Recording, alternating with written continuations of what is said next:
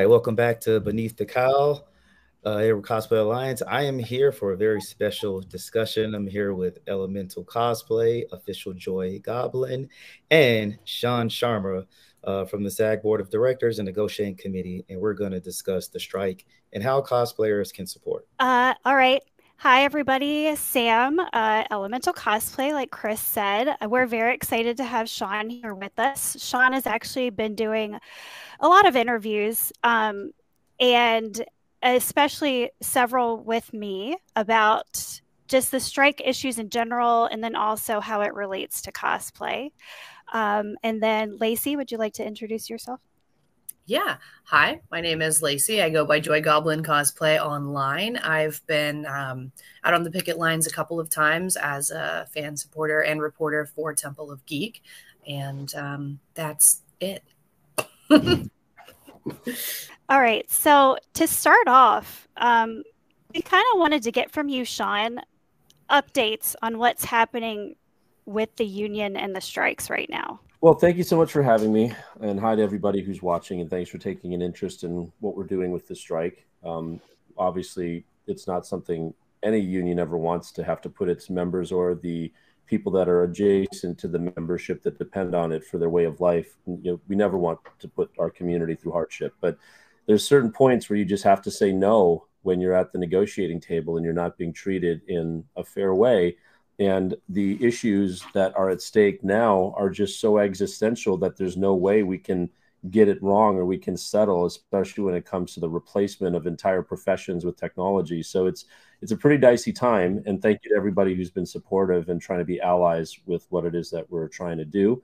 Um, we haven't heard a peep from the amptp uh, since we went out on strike on july 13th they have now restarted negotiations with the Writers Guild.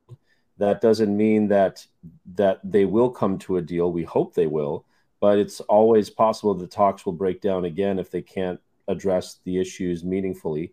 Um, but we're hoping that the writers get what they need, and then uh, that the AMPTP will then contact us and restart con- conversations with us because they'll be in a place where they're ready to engage with us seriously about our concerns. I think they were caught off guard by the fact that we went on strike because we haven't struck in 43 years.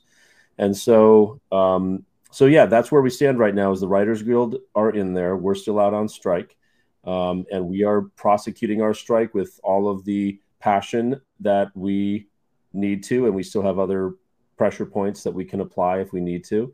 Um, but yeah, we're coming up on just about a month on our strike.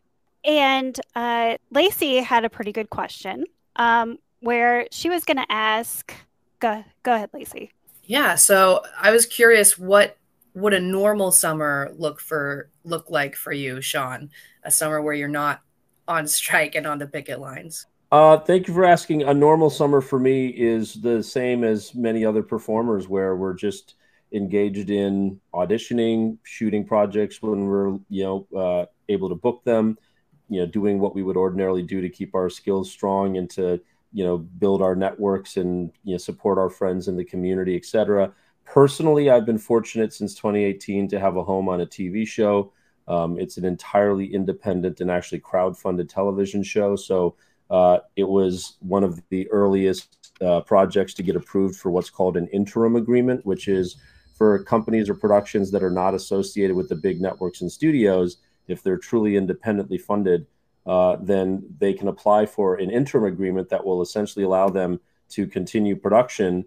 Um, it's just that they have to agree to basically all the terms that the AMPTP, uh, you know, left on the table on July 12th when we were on our last day of negotiations with them, and agree to things that we had withdrawn and that the AMPTP rejected at the table. So the interim agreement is the best terms our members could possibly work under because even when we finally get a deal, we will likely have to negotiate and some of those things will change in the final deal and we won't be able to keep everything as it is in the interim agreement. So we hope as many of our members get to work under those terms because that's the kind of stuff that we're fighting for um, and that people deserve. And uh, so I have been insulated a little bit by the consequences of all of this because I have a, a job. I'm on a show and we've got four more years left. And, um, and so I've been able to have stability And that stability has allowed me to volunteer more where I can volunteer to be on the negotiating committee and be part of other committees and movements. So uh, while I have the privilege of being on a show, I've been investing that into volunteering for the community. Awesome. And so I think there's a lot of people, including cosplayers, even though we're super fans, who still don't fully comprehend exactly what the strike is about. Like, I know that we are, um, a lot of it has to do with AI, and a lot of it has to do with even before AI, studios already not paying writers. I have a mutual friend, uh, incredibly talented individual she is struggling right now because of you know the studios not negotiating and an example from her life would be that she's seen a lot of contracts lately where she's not being hired for something unless she agrees that the studio can use her likeness with AI in sequels without paying her to do the sequels. Um, and I think that it's details like that that people aren't understanding and they're not really grasping that this is the kind of thing that's happening. Um, so, do you have any more, like maybe specific examples like that? Yeah, and I don't know if it was just me, but you froze just at the beginning when you were talking about the writers not getting it. Can you just repeat that first sentence you said, and then I got the rest of it? Um, so that you know, I was talking about uh, our friend Rainbow, and her contracts and what it has to do with sequels, um, and that the studios were already not paying writers and most of their actors what they're worth. And I think a lot of people just aren't understanding that all the specifics of you know examples of things because we we talk about ai as this general thing and we think it's in the future but there's actually a lot of things happening with it right now and a lot of writers and actors right now are not being compensated fairly because of ai currently not just yeah. in the future. Yeah thank you for restating that. The the ai issue is just so existential of a threat that it's gotten a lot of attention as it should, but it's certainly not the only issue that we're striking over because we have 170,000 members. We have so many different member categories affected by this contract. And every one of those member categories deserves to get taken care of by their union because you only get a chance to negotiate this contract every three years. So that means stunt performers, singers, dancers, background performers, voice actors, principal performers, etc like everybody needs to be taken care of by this negotiation. And so there are major issues that apply to every category that they would be wanting us to strike over. Um, and so the AI one just happens to apply to everybody. And so it's a pretty massive situation. And then the residuals, and especially this revenue share, is also a really big one because the business model has changed and our contract is so old, it doesn't really reflect the way people consume their media today. And we're getting cut out of those revenue streams. But the very idea that employers think it's acceptable or that they're trying to sneak language into your contract to essentially hire you once and then never have to hire you again while putting your face and your likeness and your voice in other projects is out of a nightmare. It's literally out of a dystopian sci-fi can't be real nightmare and it's here. It is confronting us and it's confronting there there are professions that will just not be able to survive the AI era. That that and I'll give you an example.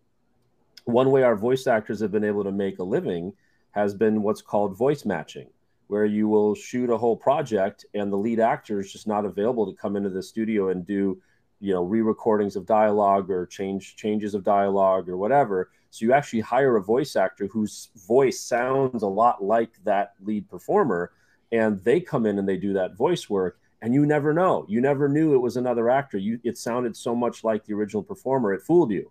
And who's to you know nobody can tell me for example as an actor that i have to let another actor re-record my dialogue for my movie. Like i have you know rights when it comes to that. So what's becoming available is they can make a voice clone of myself and use my own voice clone to do what a voice matching actor used to do. And so, as long as I'm compensated for that, I might be okay with that. So that's unfortunate because some people made a living doing voice matching work, and that's you know every performer has a right to say no. I want my own voice clone to be used, not another performer. So uh, so yeah, that's the fact that we're in the negotiation fighting against being replaced by ourselves essentially our digital selves is it's crazy. It really is. And to know that every time we put a deal across the table with language that we know protects us they rewrite it and put it across the table with massive loopholes in it that make us feel really unsafe. So we can't really accept a deal until we feel safe. And it's not that the studios aren't making enough money on the projects to pay everyone fairly. Someone is getting that money, and it's not the people putting forth the art that we love, it, which is kind of the main issue, right? Um, Lacey has been really good at trying to really get out there consistently that this isn't a celebrity issue. Um, because you still see a lot of that talk that, you know, celebrities have enough money. Why do they need even more money? Um, well, on one hand, the same could be said of executives, uh, but also most of the people in the unions who are striking are not celebrities. They're not millionaires. They're not rich. They're trying to pay their rent and support their family. Um, and so, Lacey, do you want to talk a little bit about that, the information that you've been gathering? Yeah, I mean, I've only made it out to the picket lines a couple of times recently. Yesterday, I was in Culver at um, Amazon, and there's always, you know, a set of A-listers because it, you know, they are popular, well-spoken, great at representing things. But there's always um, quite a variety of folks who are background actors. I mean, I have friends who are background actors who already fight so hard to survive. Um, that having that potentially be completely removed as as a part of an occupation would be extremely uh, it would ruin them. And um, not to fully tangent but the um, the question or protest that comes up is well they should just get different jobs.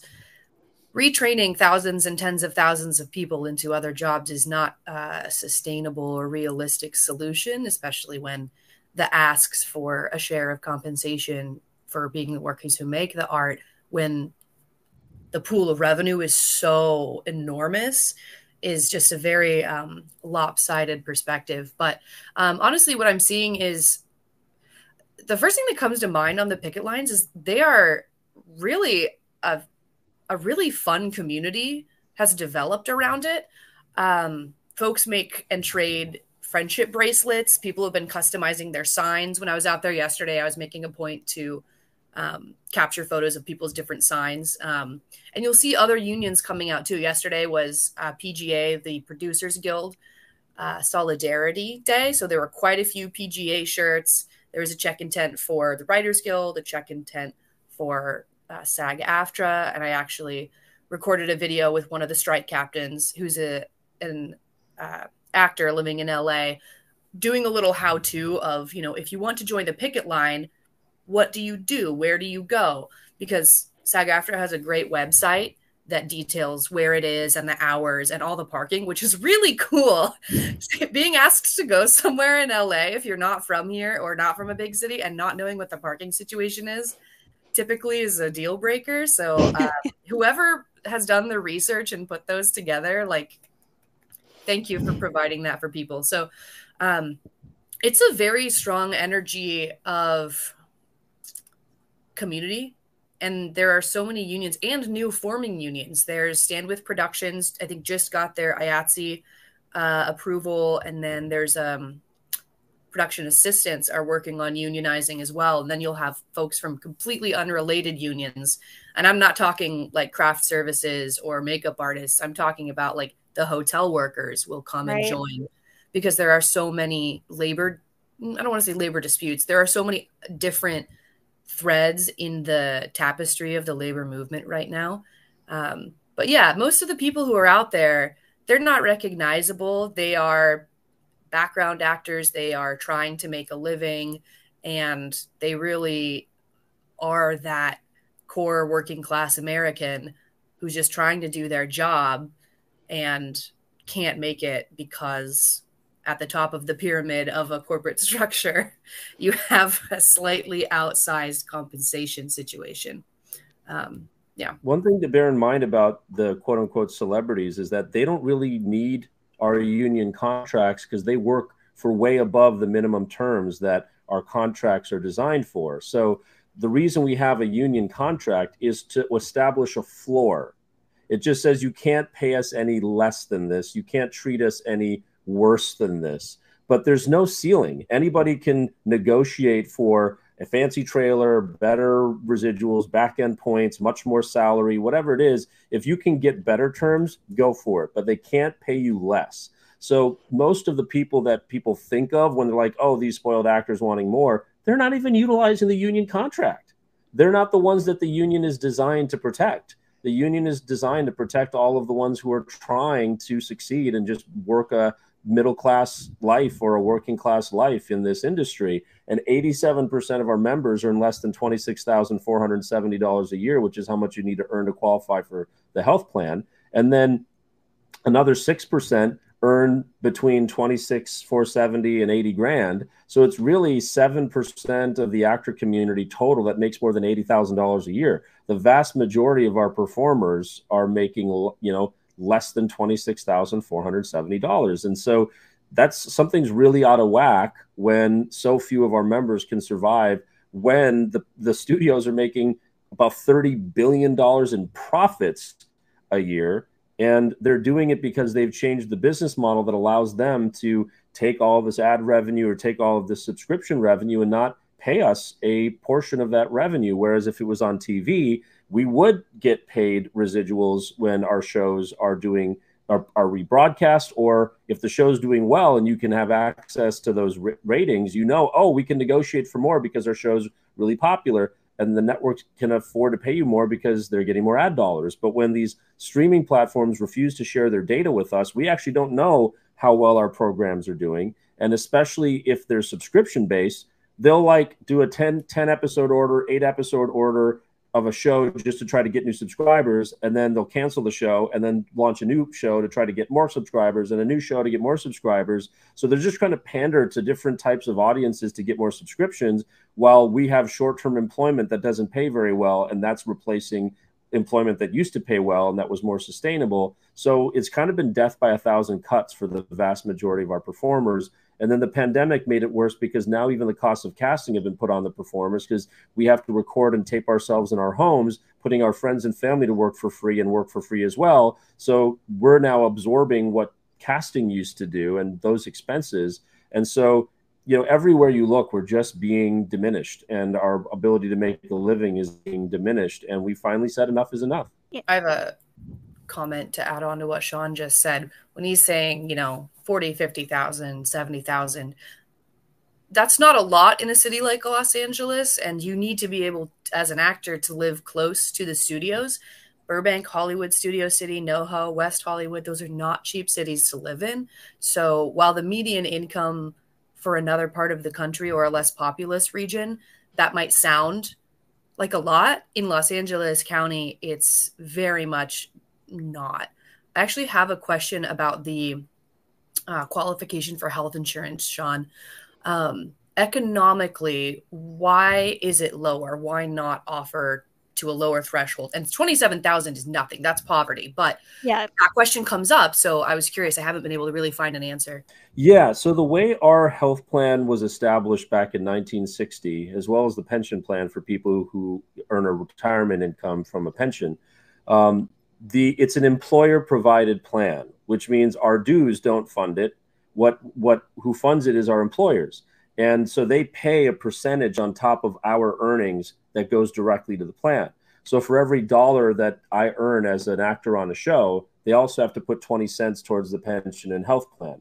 And so it and it's split between the the AFTRA retirement fund, the SAG AFTRA or the SAG pension plan, and then the SAG AFTRA health fund. So it goes to three different you know, organizations. The only thing we as the union can control is how much money flows into those plans. So we can negotiate a higher percentage. So they have to give 21 cents or 22 cents on every dollar. um, we can also negotiate higher contribution caps, what's called the contribution ceiling, which means that, for example, if you shoot a half hour TV sh- series, then even if you're getting paid a million dollars an episode like the Big Bang Theory, the employers only need to pay that 20 cents on the first $15,000 of your salary. Oh. So that's about three grand. So even though you're getting a million dollars, they're only putting three grand towards the health and pension plan because it's capped. The amount of your earnings that they have to pay those contributions on is capped. Those ceilings have not been raised since 1983. So in like 40 years, we haven't seen it rise. And what that means is that with every with inflation, with costs going up, with all that stuff, the health plan has to try to do more with less money coming in. And so it's meant that they've had to get, you know, they've had to raise the amount of money you need to earn to qualify because they just can't afford to cover everybody. It means they've had to tell us that our spouses need to take their own health plan if one's available to them, even if it's worse. It means that they've removed senior citizens who earned lifetime coverage from being loyal union members for 20 years or whatever, that they lost that benefit. Um, they eliminated the health insurance tier that you only needed to earn like 18 grand to qualify for health insurance, and they boosted it up to 25 and now 26,000. And so it is a direct result of us not negotiating for enough money to go into those plans over the past 40 years. So that's why another one of our top priorities for this negotiation cycle is to increase those contribution ceilings, hopefully adjusted for inflation, so that not only will we have the ability to sustain the plan as it is and not have to make it even worse, but we can hopefully make it more accessible for more of our members because the plan the plan is run by a board of trustees that is made up of of half from the studios and networks and half that we seat as the union but it's a separate company. So they basically look at how much money is coming in and what can they do with it and if they have a surplus they can make the plan better. If they don't have a surplus they have to make it worse so that it doesn't lose as much money Thank you for that breakdown. I really appreciate it. I just checked the um, inflation calculator. We were uh, one dollar uh, to one to three dollars. It's three. 300% inflation since 1983. And the employer funded uh, insurance plans are, in case you're not familiar, as unfortunately familiar with insurance plans as some of us have to be. That's a really common model. It's a little different when you're working with a union and employers they're contracted with, but employer funded health plans are the primary way most Americans get health insurance. Mm-hmm. If you don't know that, now you do. Which, which is a shame. Like it, it really, it really is. We could really... look if we're going full lefty on this. We could talk about universal health care, but I think we can all agree right. it's unfortunate. And okay, so one of and one of the issues that has come out of even super fans not understanding all these details every time we do something like this, I learn something new. I did not know that that's how low the cap was uh, for employer contributions to the health plan. Um, and all of this is so important, and not just for Hollywood, but for everybody. Um, these strikes are very visible. And so it brings visibility to unions in general. And I think if studios are able to get away with what they've been doing, other corporations will try to follow that model with their own unions. And it's not just something that affects Hollywood. This is going to affect us nationwide. Um, and I know you've talked about that a, a, little bit before, Shaan. Did you have anything to add to that?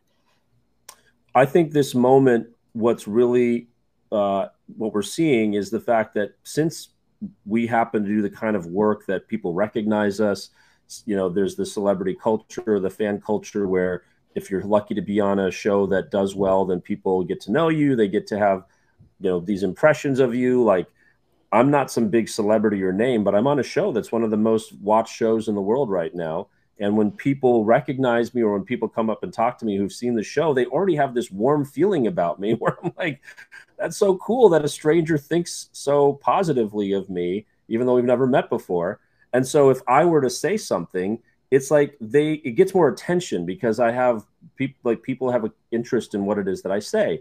And so we happen to have some of the most recognizable, influential members that if we say something, it gets attention. Whereas if like a smaller union of different you know crafts or whatever may not get the same attention so us saying this is not okay it's speaking for all labor. It's not just labor in entertainment. It's speaking for everybody who's at risk of replacement or everybody who's facing this kind of culture of sociopathy that we have in corporate America, which is that it doesn't matter what happens to everybody else. They only care about the share price and they care about the CEO executive compensation that who boost up the share price. And so everybody else is expendable. They don't seem to care about salting the ground that they grew from that makes it hard for those to be sustainable. And so uh, we've got a sick culture, and every labor community that is being exploited by a disproportionate kind of corporate greed um, kind of is standing in solidarity with us in this moment. And I, being fans who, you know, Chris Lacey and I are doing this because we're super fans of a lot of the work that a lot of the union members do. And what are some of the things that we as fans can do to support the strikes the most? Well, obviously, even just doing something like this that gives us a platform and access to your communities to share information and answer questions and address things is so huge. You know, like so, it, so hats off to you for you know for doing this for giving us a chance to be heard. Um, so that one way is just amplifying those messages and those voices, which I know Sam, you've been awesome about about making sure that you know people are directing their attention where it really should be directed right now which is at those that are going through hardship as a result of not being treated fairly especially if they're responsible for some of the products that we all love and want to celebrate and all of that. And so part of how we can stand for ourselves is by you know these big companies that are are not treating us fairly and that are not negotiating with us in good faith is to say okay you own all of these products, you own all of this intellectual property. Um, you don't get to benefit from those right now. And you can't make new great stuff that people would enjoy with us because we won't help you do that. So that's what a strike is about. A strike is about drying up their ability to make product without us and to not promote the product that they already have without us because the product they already have becomes much more valuable when they can't make new product. So part of why our strike rules are not only saying you can't work for any struck company under any kind of struck contract jurisdiction, you also can't promote any past work or current work because that stuff becomes much more valuable when they can't make new stuff. So everybody who's out there doing cosplay in particular, I can only imagine how like disruptive and frustrating it might feel that these things that you love so much that you know the union is saying please don't promote stuff that gives it more value and visibility when they're trying to make money off of our performances but not pay us appropriately. And so i think that uh, th- that i'm sure your community is kind of the most vulnerable to a, a, decision like that or a request like that because of how it, it it it's you participating in the celebration of work that we've done in many cases and so we don't get to do that, and we don't want to do that as union members during the strike. Now, hopefully, the strike won't last very long. But I think one of the ways that the community can really help is just to understand and have compassion for what it is we're going through and why we're personally not doing that. Now, the union can't control what non union members do, you know, like, so for anybody who loves to do cosplay who's not part of SAG AFTRA or whatever, um, then it's like, you know, we don't have any control over what you do. And if you never want to join the union, there's no way that our strike rules would ever negatively impact you. Um, but one thing you could do to stand in solidarity with us is to use whatever platforms you have to kind of amplify the messages and whatever extent we can to um, to put pressure on the AMPTP companies and in, is is do that. And one of those things is some people in the community, I'm sure, have influential status or influencer status, right? Where you actually do get brand deals or that you are being approached by struck companies being like, will you promote this or that or whatever? And the union has taken a stance that if anybody does any kind of marketing brand deal um, as an influencer, that that would undermine our strike and that they would be barred from being able to join our union in the future if they ever had any ambitions of becoming an actor or being part of the union in the future. So, but again, none of it is meant to be like combative. It's just this is the only tool we have at this point is to try to, you know, not we're trying to deny those that are not negotiating with us in good faith the value that we bring to their companies. Yeah, and I think you're not asking us to not be fans, obviously. We love what you do, and you want us to keep loving what you do. Um, it's just about this type of very visual promotion makes the strike last longer. And studios want that because they want the strike to go on so long that, as we have all famously heard now, um, that they're waiting for you know actors and writers to become homeless and then agree to anything. Mm-hmm. Um, and it's not about retribution. It's not about being angry. It's not about revenge. It's about actually getting this over with as soon as possible and making them come to the negotiating table. Yeah, if they can continue to get value out of their products, then it prolongs the strike. And what we want is to cut that spigot off immediately so that there's more pressure on them to come back to the table. And, you know, one idea that I had was, especially for a community that loves to celebrate great work um, in such an artistic and fun way, there are contracts that are not struck. Like within our union, uh, you know, video games are not struck. The interactive media agreement is not a struck contract. So anybody who loves to cosplay stuff from video games, by all means, now is the time to focus on the work that is not struck and celebrate the employers that do treat us fairly. So anything that is done under a uh, you know a, under the commercials contract or anything that is done under the interactive media agreement or audiobooks or podcasts or you know, like uh, micro budget, short project, student film agreements. Although I doubt there's many of those projects that have the visibility that people are cosplaying, like a short film that somebody made, or you know, or a student film that somebody made. But maybe it's an opportunity to give more visibility to projects that don't ordinarily get it during this time. I don't know. That's up for your community to decide. But I'm just saying that there's still a lot of things to celebrate with your art form that uh, aren't struck. Right. And um, Lacey, I thought you said something uh, maybe at SDCC when you were doing your interviews at the panels that had that was directly related to that. Yeah, so uh, at SDCC, I'm a contributor at Temple of Geek, which is a pop culture website, and I was able to go to the AI and entertainment press junket. I wasn't able to make it to the panel the following day. I tried, but a 10:30 a.m. panel at the far end of where you're staying, challenging, but I digress. um, yeah, I had essentially asked, and I have a full video of this on my Instagram, my TikTok, Temple of Geek has it, and I've pulled clips out of it as well so more people can see it. I'd essentially asked the panel, which included Duncan Crabtree Ireland and Zeke Alton, who are both members of the negotiating committee, uh, as well as Duncan is the national executive director. Essentially, fans want to support, and at that point, there was very little to no guidance for influencers or cosplayers because the strike had only begun a week ago. And obviously there is a list of high priority things you know pulling everybody off of productions and promotional press tours etc but all the cosplayers were who wanted to support were very confused about what that meant for us. So essentially the question was is it okay to cosplay a struck character? The answer the short answer to that is yeah if you're not in a union you can really do whatever you want. We would appreciate you working support into your cosplays, whatever they are. Uh, and I actually was wearing SAG AFTRA strong ribbons that I had made. I made like 20 of them with like a stencil and spray paint the week before because I wanted to be clear like, whatever I'm wearing, I'm fully supportive of this movement and the strikes for for both guilds and any other ones that you know support or join um, and then the the nuances come in when it was it was about a five minute long video all told because I had a follow up.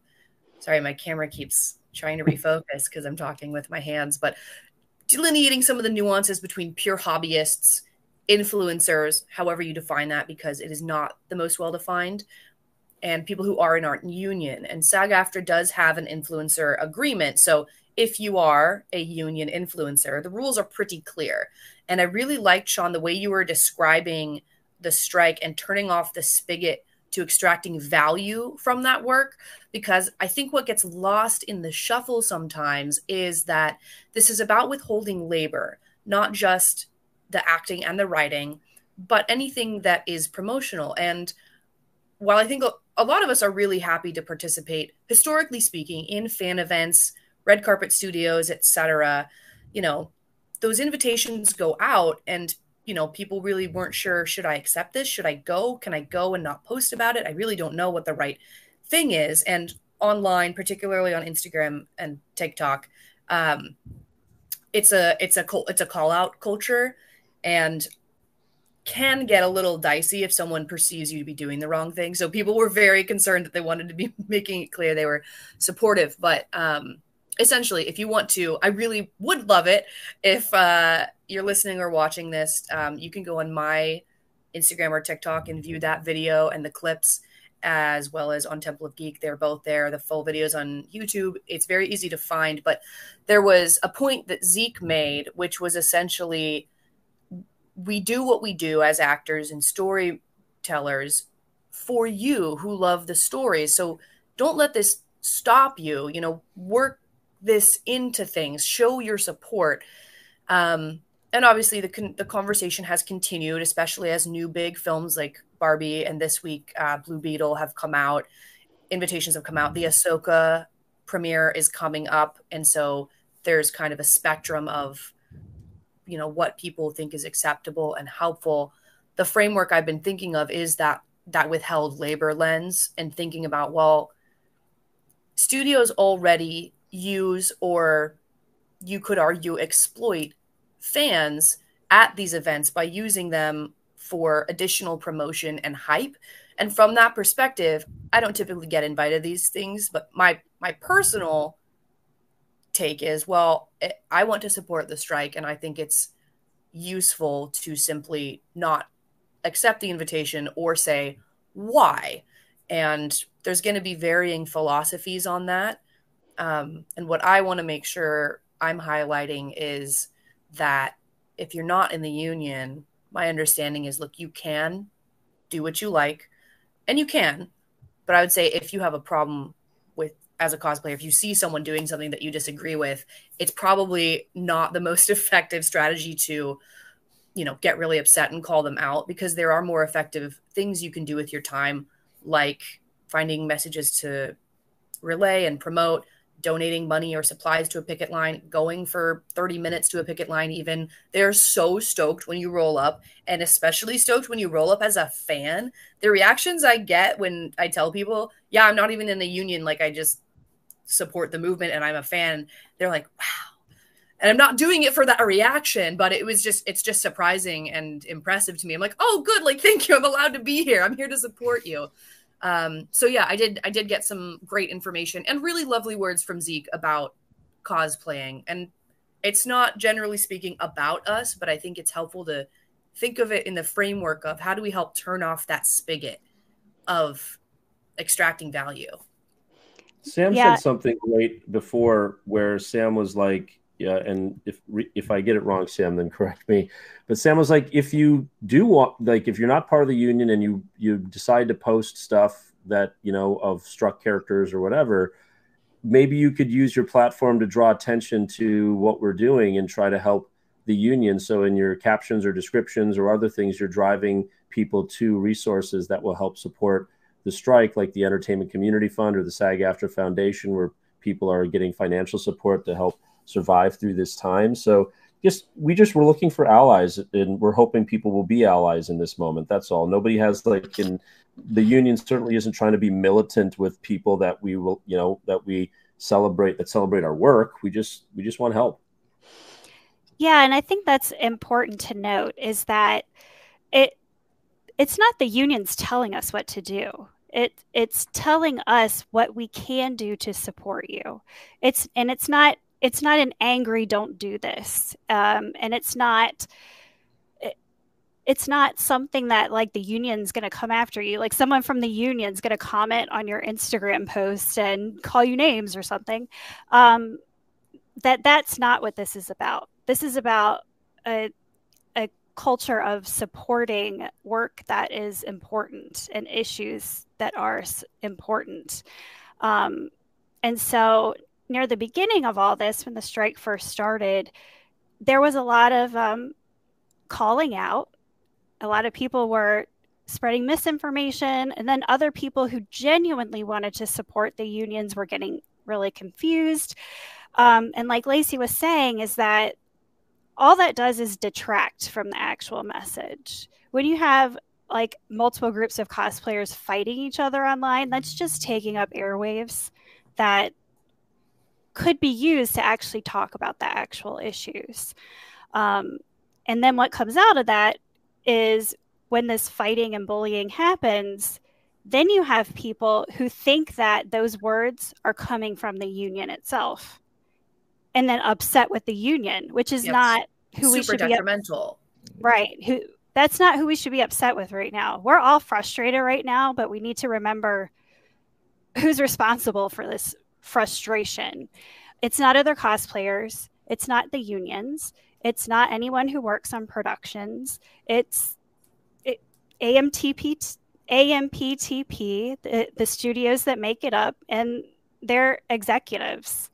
Um, and the money that SAG and WGA are asking for is like a drop in the bucket to what they have. It wouldn't even put a dent in anything. Um, personally, I just see this all as like a huge power move. And we just don't, it's just, we don't want our community to feed into that.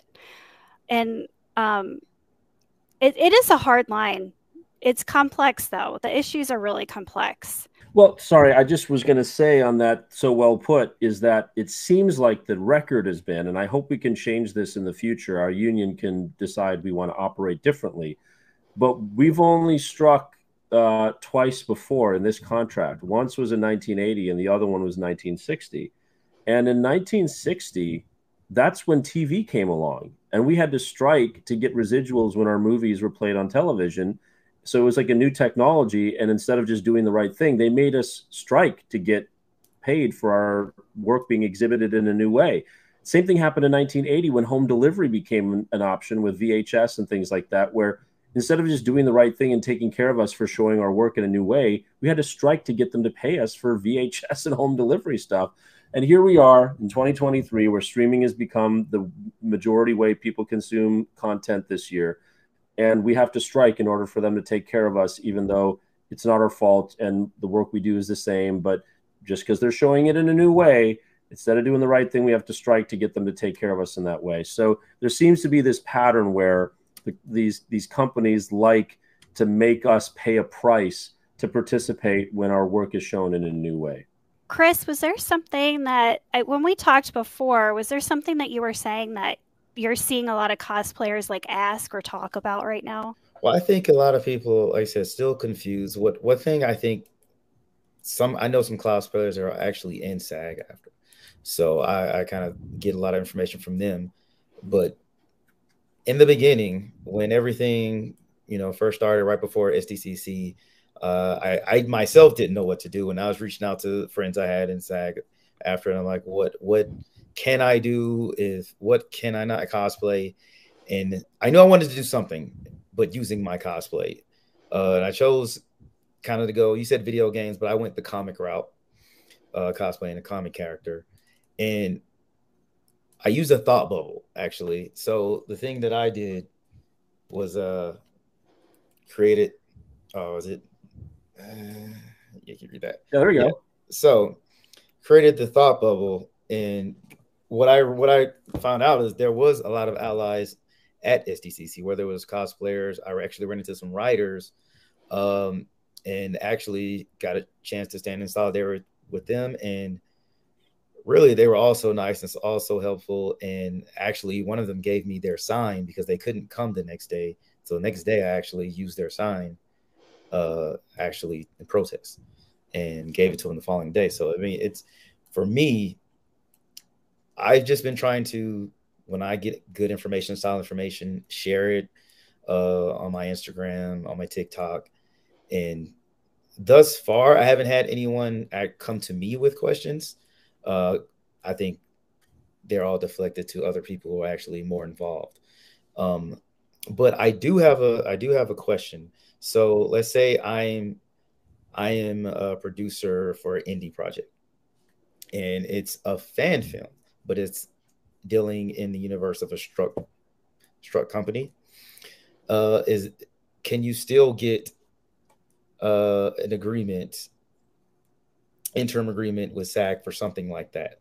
Um, that's actually a really specific question that I don't have the answer to. And so I would need to get back to you and get the answer to that because my first instinct from hearing something like that is since it's an independent production, you could apply for an interim, agree- an interim agreement. But because the subject matter would be promoting struck work, it's like, well, or, you know, how do I, how do we, so it seems like that's something that even our attorneys would need to be like, like figure out where yeah. that lands, you know, because part of what, and part of what I was thinking about is, you know, I, I, it's regrettable that not only your community but other communities were really caught by surprise and also like unclear what to do when the union went on strike including a lot of our members about what the strike rules are et cetera. Uh, you know can i do auditions? Can i do this or that? What do we mean by interviews et cetera? And so we i don't i don't know you know better than me when the cosplay community really started or when it really became a thing but the last time we struck in 1980, I would bet it wasn't anything like what it is today. So it's not like we have historical expertise on how to handle this type of participation when we strike.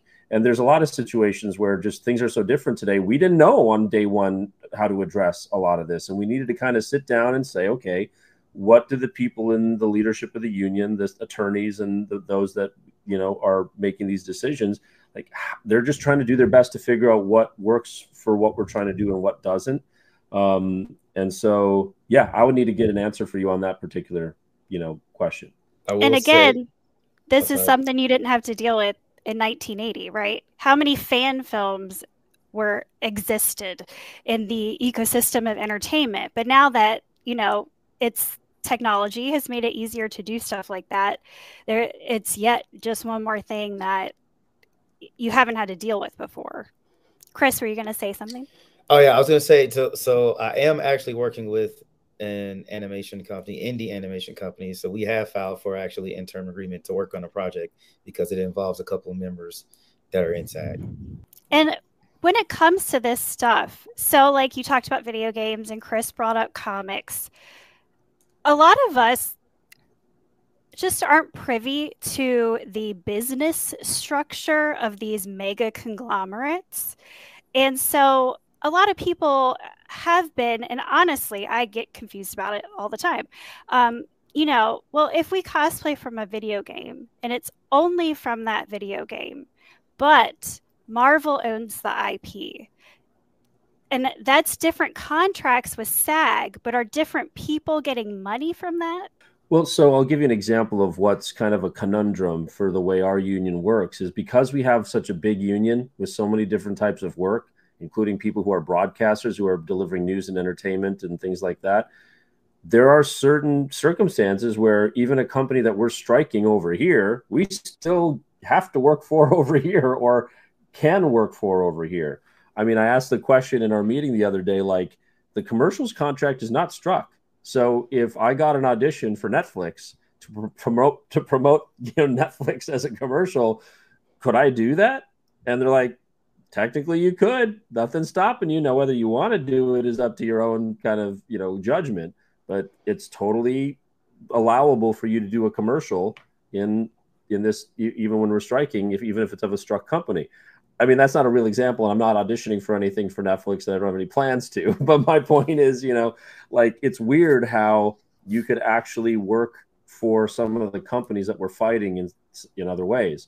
So, uh, so yeah, for in that particular circumstance, if the contract that you are going to be working under is not struck, it doesn't matter who is behind it, who's the parent company, who whatever.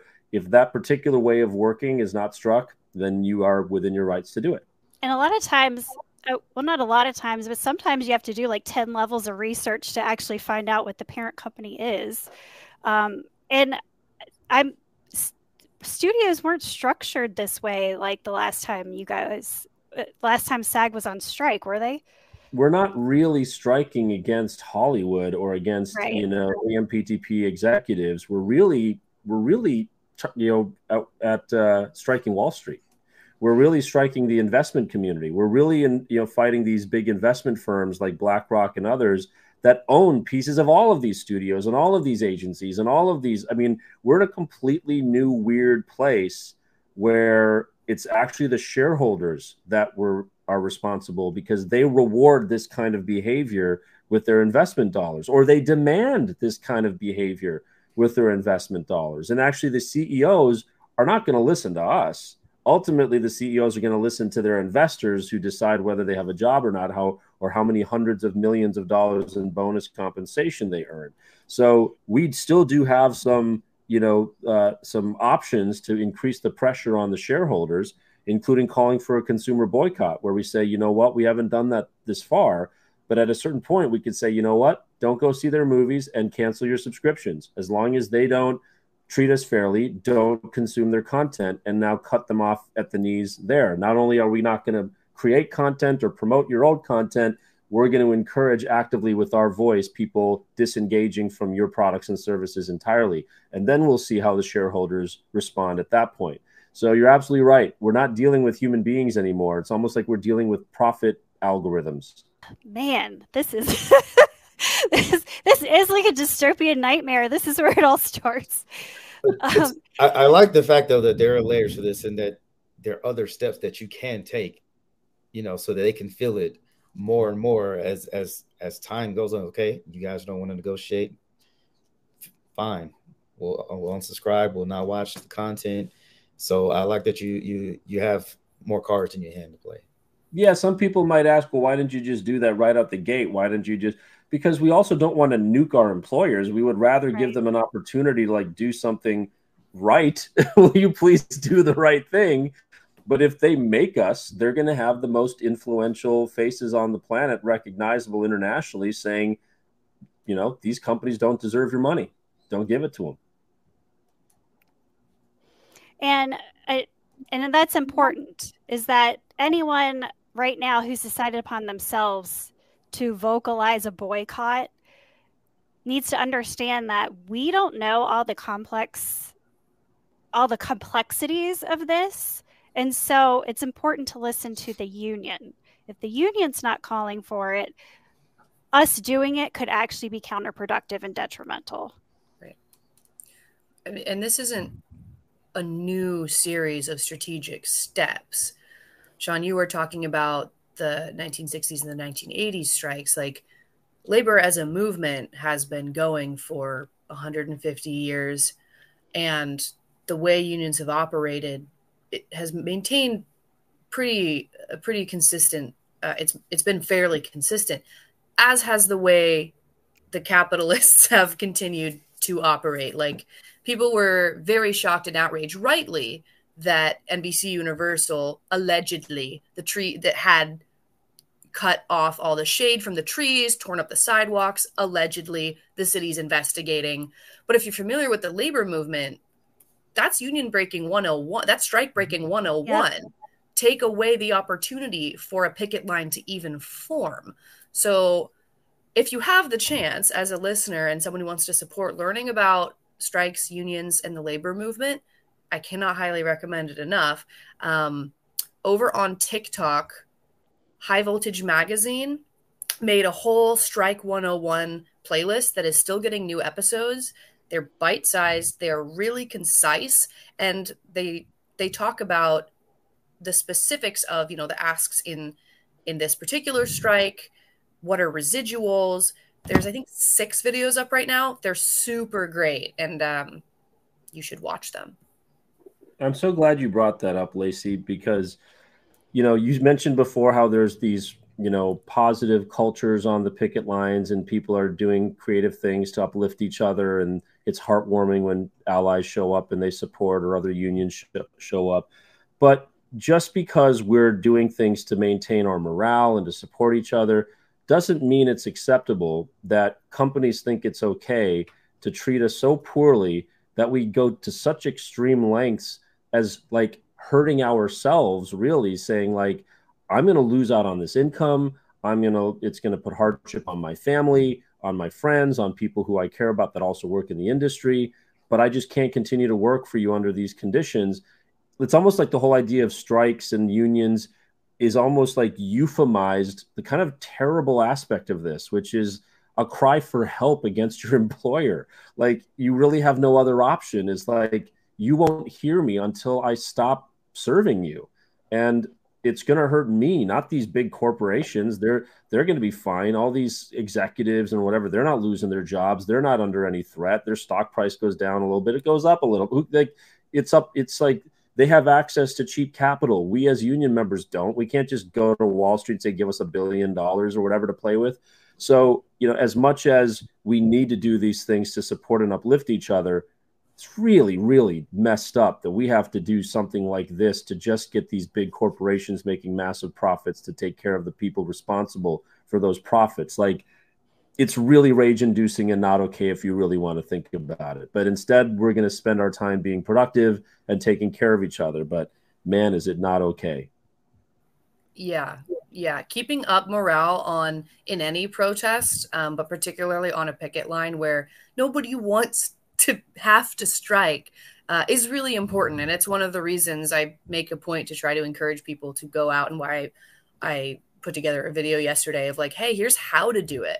Because giving someone a, a step by step is is always going to be helpful. So it is really unfortunate that it has to be done, but it has to be done because the people whose labor generates that extreme high value product aren't getting anywhere near a fair share of that revenue. All right. We've been talking for about an hour. And so I wanted to do a few things really quick before we end. Can you define a few things for us so it's coming directly from you? What does scab mean? I know it's such a gross term, but it's also such a gross thing to do. I mean, really, what a scab means is somebody who accepts uh, work under struck contracts to take a job away from the union or for the union members and undermine their strike. So, an example of a scab would be even though we're saying don't make movies with these companies, a scab would be somebody that chooses to do it. And if it's a union member, they could be, they'll, definitely get, you know, charged with some kind of disciplinary consequences that could include being expelled from the union and never allowed to rejoin. But if it's a non-union person that does choose to take a job with a struck company, we've said even a non-member who decides to work in one of the struck spaces with one of our employers that we're striking, we will never let you into the union if you do that to us. If you undermine us by doing that.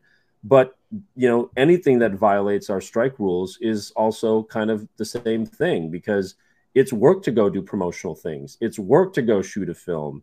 It's work to audition for things. So any work you're doing that undermines our strike, that violates our strike rules, is technically scabbing. So you should make sure you look at what the strike rules are, and you look at, you know, uh, you, you you just take that into account whenever you post something, do something, whatever. Because we're also not trying to like attack anybody, but you know, anybody who makes the hardship last longer, it's like not okay. So uh, so yeah, just know what the strike rules are and don't violate them if you're a member. And if you're a non-union you know person who's hoping to join the union if you scab you will not be admitted to the union. And it, i think a lot of people just learned this word this term from all of this and we're really excited to use it. Um, mm-hmm. but scabbing is not things like posting a video of you sewing and it happens to be a costume from a struck company. And you talk about the strike with it. That's not scabbing. And I think a lot of people want to the word is being thrown around so much on social media that I think it is losing its importance.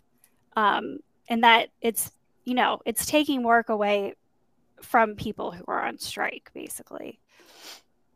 And well, we are can, in a culture. That, well, sorry, I was just going to say we we are in a culture where people are very quick to try to, I'm sure in a lot of cases, do the right thing, call people out for doing the wrong thing. And so there's this like, m- there can be like this massive energy put towards someone who didn't even know they did something wrong that they don't really deserve to be, you know, attacked in that way or, or spoken to that way.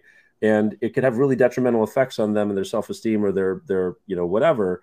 Um, and so that's why education is so important and why people should try to help others do the right thing as opposed to looking for excuses to to you know tear someone down or feel self-righteous about holding someone accountable for something. It's like we're all figuring this out as we go. Let's try our best to just bring everybody in line as opposed to trying to find reasons to cause more negativity out there.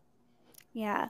And a- according to the unions what is an influencer well, in our union, I don't know about the other unions, but in our union, we have an influencer agreement that defines it as somebody who actually has a bona fide brand deal with some advertiser. So if you're actually being paid by a advertiser uh, or an or a company to to create and post content on your channel and or their channel, that's what would qualify you as an influencer in our union. So um, so that's the technical definition is someone who has enough following that they are actually be- being engaged by brands to do advertising. And I think that was uh, we've talked about this before, but th- uh, confusion came out about that because there were influencer guidelines and you know outside of this union definition, we don't really know what that means. Um, mm-hmm. It it's not about the number of followers you have. It's not about just having an online presence like the influencer guidelines are for very specific things. And that was another thing people were a little confused about. Understandably um, and uh oh man there was one more. Now i i can't remember. Lacey do you remember what we talked about before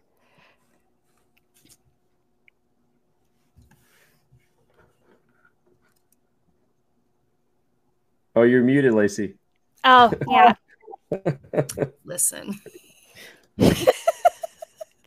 Listen. okay. Off the top of my head, Sam, I don't recall, but I do have a couple other questions that I, I wanted to ask Shaan if you need a minute to think.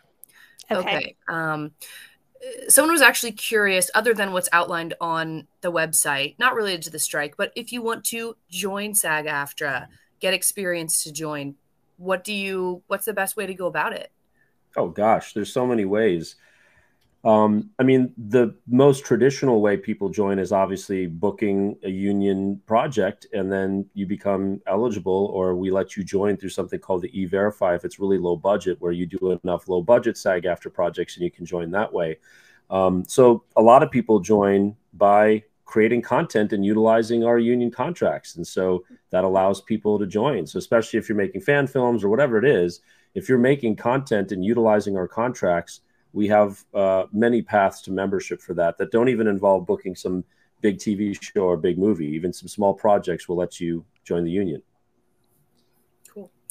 Um, and then I wanted to ask how you all have been keeping up morale and energy on the picket lines, aside from obviously the most high impact of items, the friendship bracelet?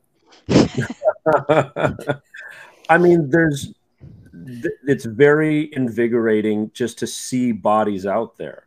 I mean, as soon as you show up to a location and you see that there are people there, it makes you feel like, great, other people care too.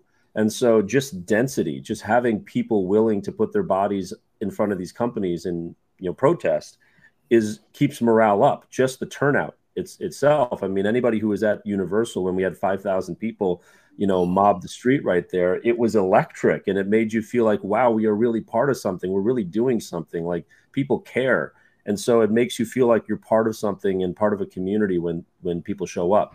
So that's one way, but also just being really tender with each other, like seeing people help each other, seeing people look out for each other. Um, assisting each other.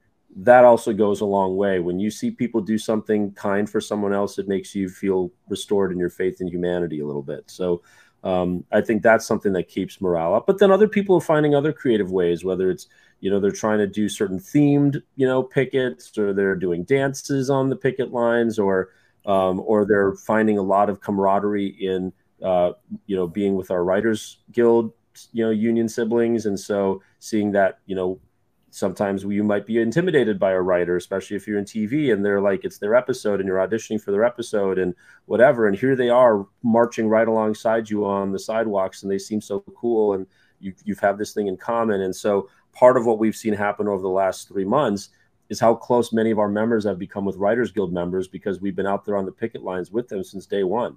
So all of those things, you know, cross union solidarity, you know, just a turnout, being kind, all of those things make a big difference. The writers have been on strike for so long at this point 104, 105 days. Yeah. Um, I can imagine that when SAG officially started striking.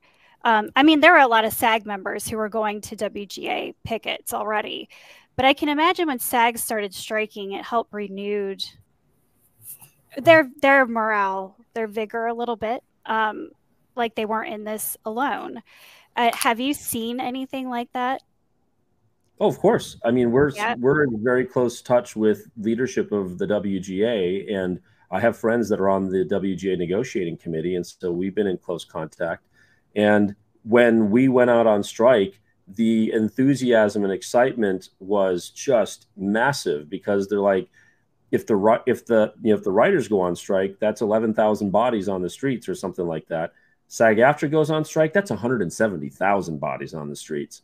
It's like a mass. It's like mass reinforcements to their thing, and so uh, and it also meant that the Writers Guild wouldn't be alone in advocating at this moment. So us being on strike empowers them, and them being on strike empowers us. And that's actually why the Writers Guild said when they met with the AMPTP a week ago that they're actually can, you know potentially looking at adding one of a new demand to their negotiations, which is that even if they make a deal with the AMPTP, they want the right to be able to honor our picket lines. So if we continue to stay out on strike, they can still refuse to work for a company that's that we're striking and if there's a picket line of ours, which is so super cool. And it it shows that we've had their back since the beginning. Now they're having our back. And so um, so yeah, it it it was a huge boost to the Writers Guild. And you know, the the comments that we're all familiar with about waiting until the writers guild busts, waiting until they lose their apartments, all of that. Like those stories were before SAG-AFTRA went on strike. It was it was targeted at the writers, and the timeline for that deal getting done was going to be October, November, something like that. Well, it's it's August, and they're back in the room negotiating. And I'm not saying SAG-AFTRA is responsible for that, but it might play a part in the fact that the AMPTP saw that they can't just starve out the writers because now they've got to starve out the actors. And if they want to declare a war on the entire actor and performer community, it's not going to bode well for them. So that might have inspired them to accelerate their timeline with the Writers Guild.